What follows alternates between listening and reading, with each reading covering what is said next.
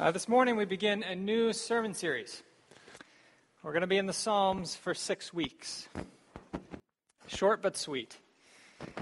And the six Psalms that we have chosen, uh, they've been selected in order to dovetail with the last two sermon series that we've had the one that we had in 2 Corinthians and the one that we've been in in the Gospel of John.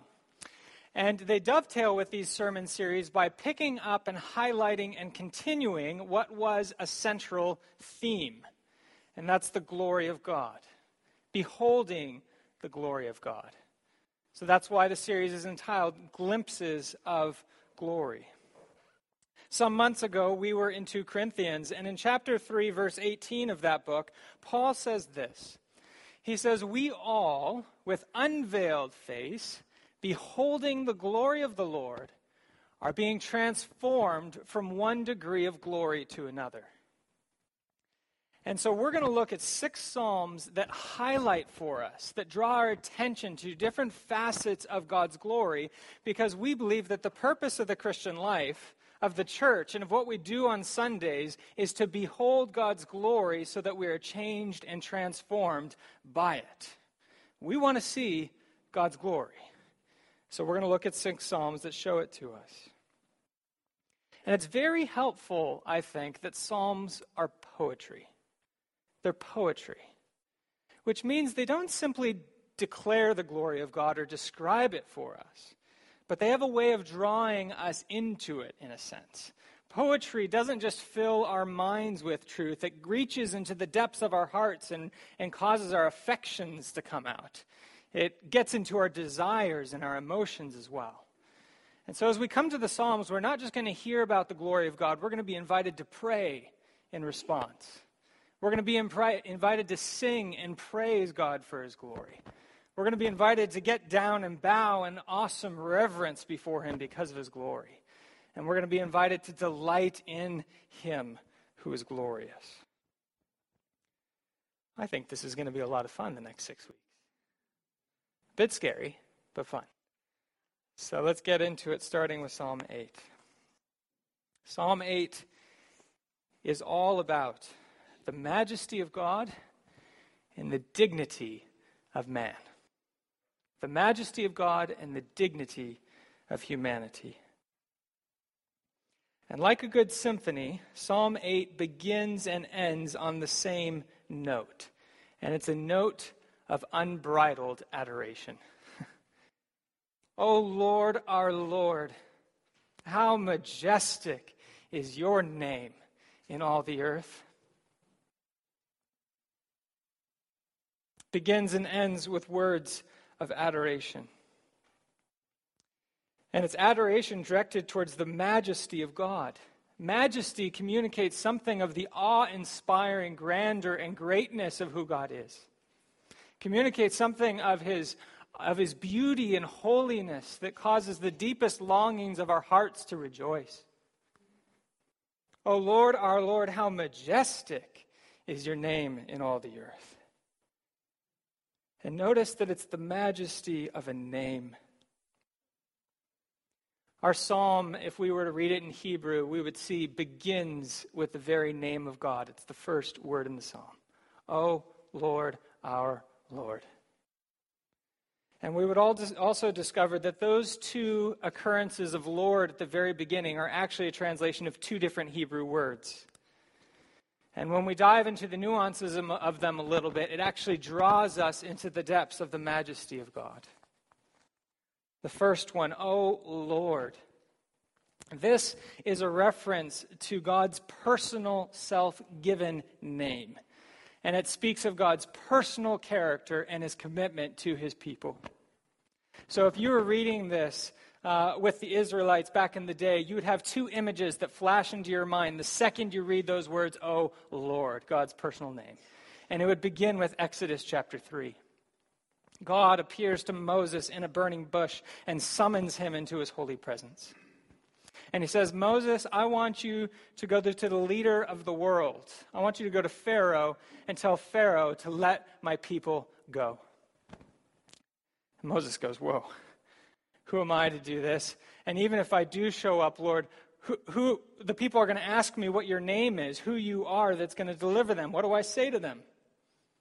And the Lord says this I am who I am. And then he declares his personal name to him.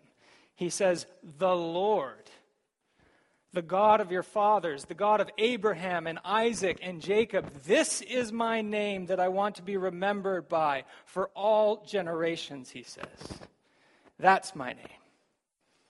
And then, if you flash forward to Exodus chapter 34, this name is declared by God once again. This time, the people whom God has delivered so, so generously have rejected him. They've turned their back on him in idolatry.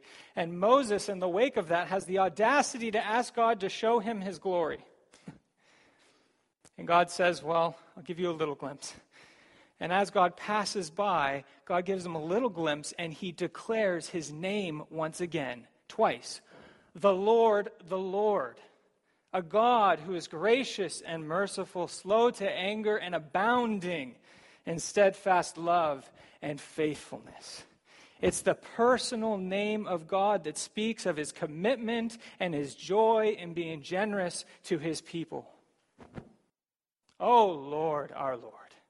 How majestic is your name in all the earth.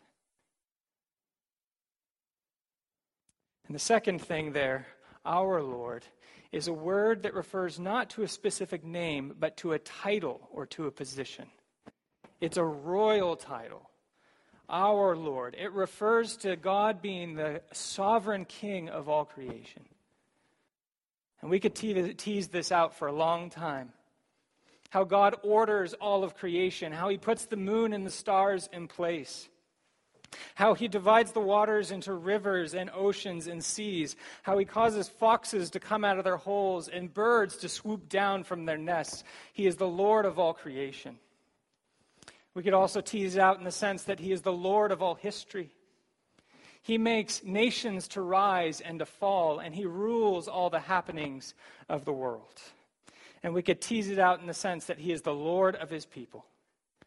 He defends them from their enemies and he carries their burdens. O Lord, our Lord, how majestic is your name in all the earth.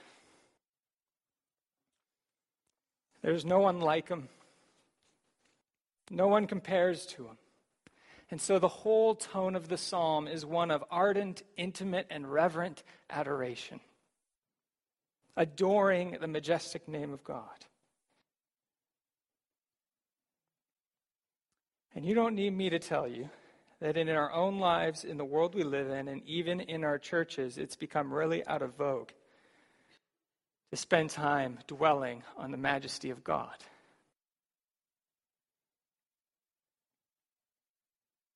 But we have to pause and do that.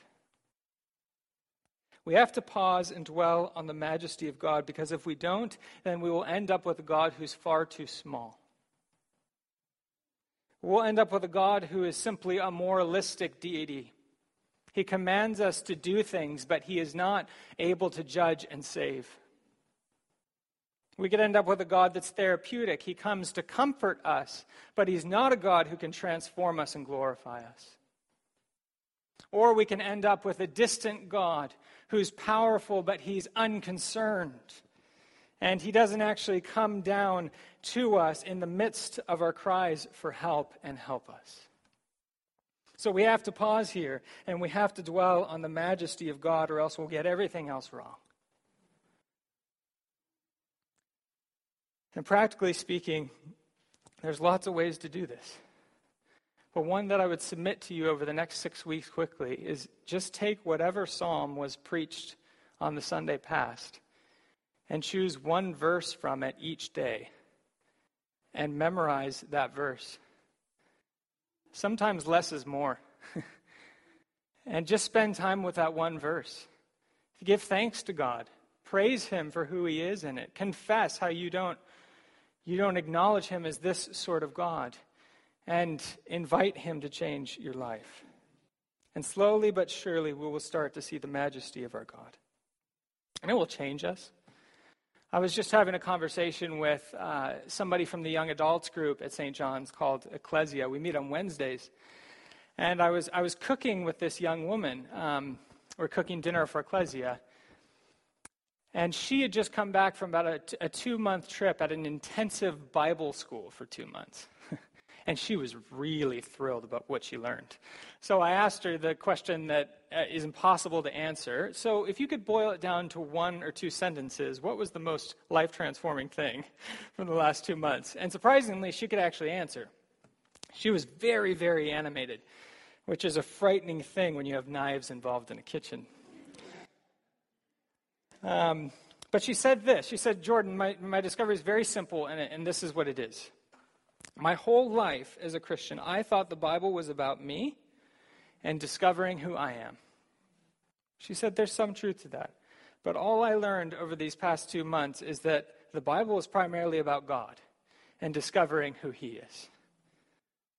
It was so simple. I needed to be reminded of it.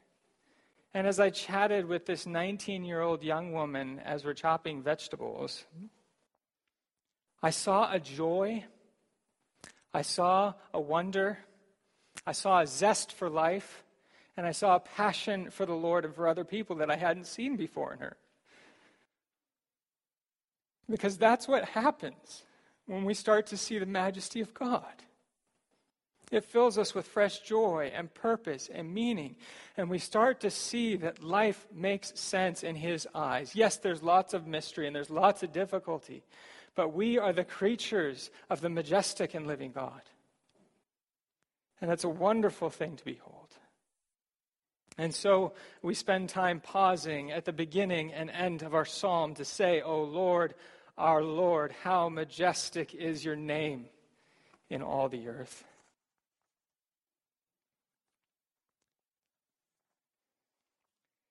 But in the middle of the praise of God's majesty, the psalmist moves to reflect upon the dignity of being human. And the two are connected. The psalmist moves from adoration of God's majesty to astonishment at human dignity. Look at verses 3 and 4. He looks at God's majesty in verse 3. When I look at your heavens, the work of your fingers, the moon and the stars which you have set in place, what is man that you're mindful of him? And the Son of Man that you care for him? You see what's happening here. The psalmist has begun by looking up at the stars and looking at the heavens and saying, They proclaim your glory and your majesty, O God, and sitting in awestruck wonder at God's adoration. How wonderful and majestic He is. And then when he goes on to realize that that majestic God is mindful of and cares for human creatures, that he has set his love on us, he steps back in astonishment and goes, Whoa, the dignity of those creatures. He's taken back. You see, the majesty of God doesn't diminish the dignity of human creatures. It's the majesty of God that gives human creatures dignity. And we got to wrestle with this, we got to capture it. And so the psalmist goes on in verses 5 and 6, and he gives us more. He reflects back on Genesis 1 and the original creation of, of humans. And he says in verse 5 that they were made to be glorious. Yet you made him a little lower than the heavenly beings and crowned him with glory and honor. Made to be glorious. And then he says, God gave those human beings who are glorious a wonderful and very important vocation. Verse 6 You have given him dominion over the works of your hands, and you've put all things under his feet. Notice the royal imagery crowned, all things under his feet. This is ancient royal imagery. Human beings have been created with dignity to be conduits of God's loving and just and good rule and reign on earth. We've been given this wonderful vocation, and it's just astonishing. And I would like to pause here for a couple moments because I think there are two radical implications for our lives of this view of what it means to be human. It's astonishing. And the first is that we must uphold the dignity of human beings wherever it is threatened and belittled. Wherever it's threatened and belittled. And we see this a bunch of places in our lives, don't we? I mean, it doesn't take long to look at the headlines. You could think of the Orlando shootings of this past week. Horrible. You could think of the Syrian refugee crisis, which has, has been with us for so long now. You can think of the innumerable places on the face of the earth where, where child sex trade still goes on. You could think about the ways in which our culture is now being tempted and lured into belittling the youngest stages of human life and laws of abortion. We could be lured into and tempted into seeing how our culture is belittling the older stages of life in euthanasia. And what this says to us is that the dignity and glory and honor of human beings is something that must be defended and it must be upheld and it must be recognized. And it can only be upheld and recognized when we see that it is a gift from the living God. It's a gift from the living God. I mean, look at the verses here. When it's talking about the glory of humanity, God is the subject the whole entire time. Look at verse 4. God is mindful of human beings and cares about them. God made human beings and crowned them with glory. God has given them dominion over the works of his hands, and God has put all things under their feet.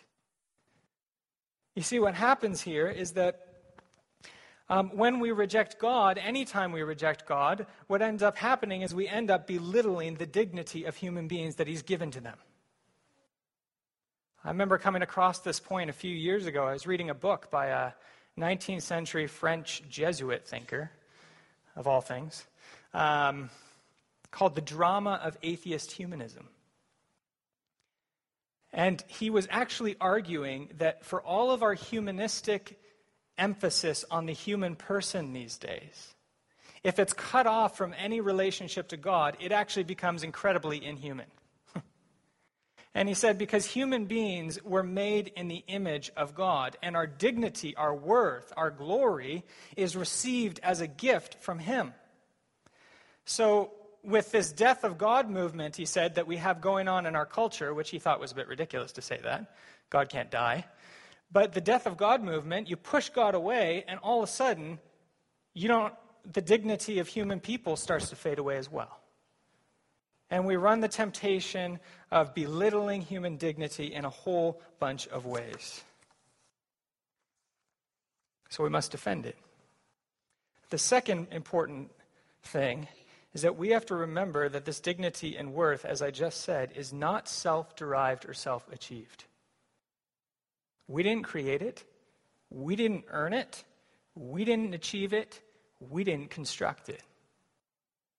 It's all God's action, all his relationship, and all his movement. And I think, friends, this really frees us up a bit. I mean, I don't know about you, but how many times have we tried to kind of prove ourselves, our dignity and worth in the eyes of others by achieving something? By maybe knowing more about something? Maybe by criticizing another person? I mean, innumerable ways in which we, in a culture that bases so much of our value and identity on merit, try to achieve and define ourselves by what we do, and this just completely frees us of it. It frees us of that and lets us receive dignity as a gift from God and then live in the freedom of that dignity and vocation. And so we see that there are innumerable implications of this beautiful picture of the dignity of humankind here. God has created human beings glorious as little kings and vice regents who are to mediate his rule and his reign on earth.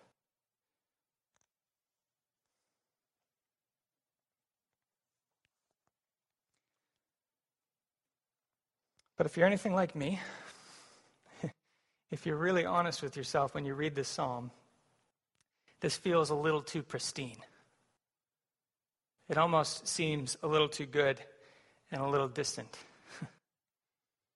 When we look at the world around us, we realize that there's not a whole lot of praise of God's majesty. And when we look at the world around us, we see there's a lot of attacks on human dignity. And we realize that something horrible has gone wrong. Adoration of God has been replaced by apathy across the board. Wonder at God's marvelous creation has been replaced by cynicism. Responsible dominion over the earth he has given us has been replaced with selfish exploitation. Care for the people that he made and imprinted his image on has given way to envy and contempt. And glory and honor of humanity has been replaced with shame and disgrace and distrust. And in the midst of all the chaos and all the brokenness of our own lives in the world, we may very well wonder how in the world will Psalm 8 ever be true of us, let alone this world?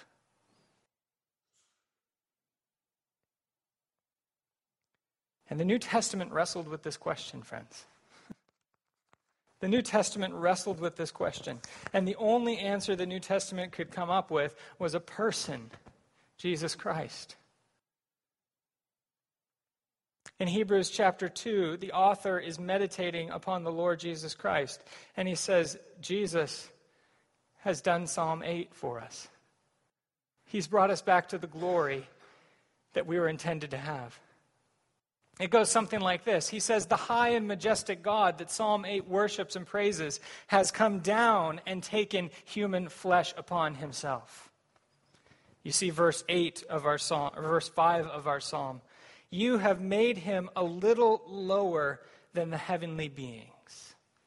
Jesus has come down and taken our flesh. And then Hebrews quotes the latter half of verse 5 and crowned him with glory and honor. Hebrews says that's because Jesus lived the life we could not live and died the death we rightfully deserve. So now God has crowned him with glory and honor. And then Hebrews quotes verse 6 and says, You have given him, Jesus, dominion over the works of your hands. You've put all things under his feet. And Hebrews says that's because Jesus is now at the right hand of God, and everything, not just animals, but all creation has been put under his feet. And all sin and all death has been put under his feet, and all people have been put under his feet. Because Jesus Christ now reigns as the living Lord of the universe. And as you go on to read Hebrews chapter 2, he says the most amazing thing. He says, Why is Jesus Lord? Why did he come down and do this whole thing for us? He said, So that he may bring many sons and daughters to glory. You see what's happening? Jesus comes down, takes our nature upon himself, restores our dignity. He comes up into the presence of the glorious God, and then he invites us to once again experience the glory that we were created to have from the very beginning. Honored in the presence of God, fully alive and flourishing in Jesus' name. O Lord, our Lord. How majestic is your name in all the earth. When we sing that, we sing it primarily to the Lord Jesus Christ now. As Paul said, who has been given the name that is above all names, so that at the name of Jesus every knee may bow and every tongue confess that Jesus Christ is Lord. In the name of the Father, and of the Son, and of the Holy Spirit.